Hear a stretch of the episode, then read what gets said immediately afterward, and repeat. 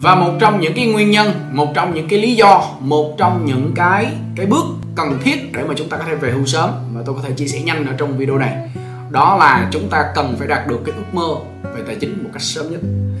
Đương nhiên là con người chúng ta từ nhỏ lớn lên có rất là nhiều ước mơ. Tôi biết ai cũng có những cái ước mơ từ sâu bên trong của mình. Còn nếu mà bạn không có ước mơ, ha, nếu bạn không có ước mơ, thì tôi thường hay nói cho các học trò của tôi một câu nói ví von sau đây cái người nghèo nhất trên thế gian này không phải là một kẻ ăn mày, mà là người không có cho mình đến một giấc mơ.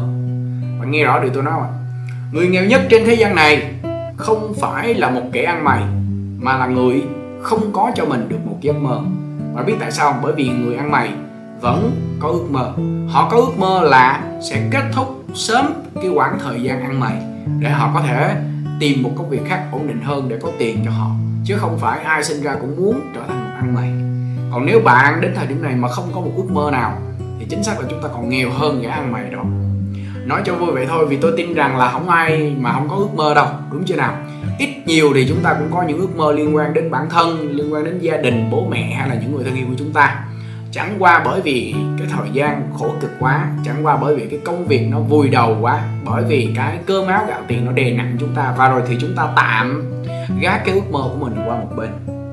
Để rồi chúng ta lao theo cơm áo gạo tiền, để rồi chúng ta lao theo những cái mục tiêu nhỏ hơn mà chúng ta dần già mình bị lẫn đi, tức là mình bị quên, bén đi mất, chứ không phải là chúng ta không có. Và đây chính là một cái khái niệm mà tôi muốn các anh chị một lần nữa sau khi xem video này, mình phải thật sự nhớ lại cái ước mơ của mình đã từng đề ra trong cuộc đời của mình là gì? Và phải tìm cách thực hiện cái ước mơ đó càng sớm càng tốt. Đúng chưa nào? Cái quan trọng nhất, các anh chị biết không? Có một cái câu nói như thế này. Để thực hiện được ước mơ thì bạn phải là người tạo nên cái kế hoạch cho cuộc đời mình. Nếu bạn không có kế hoạch cho cuộc đời mình, người khác sẽ có kế hoạch cho nó. Nếu bạn không thực hiện ước mơ của cuộc đời mình, người khác sẽ thuê bạn về xây ước mơ cho họ. Đó chính là một cái triết lý quan trọng trước khi kết thúc cái chuỗi video liên quan đến cái quan điểm đúng đắn về tiền bạc và sự giàu có. Để có thể về hưu bạn phải thỏa mãn và đạt được những cái ước mơ mình đã đề ra. Lôi những ước mơ đó ra và thực hiện nó đi. Bởi vì nếu bạn không có kế hoạch cho cuộc đời của mình, người khác sẽ có kế hoạch cho nó. Và nếu bạn không có ước mơ không tìm cách thực hiện cái ước mơ đó của cuộc đời mình, thì người khác sẽ thuê bạn về xây ước mơ cho họ. Đó chính là cái nguyên lý mà bạn cần phải lưu ý.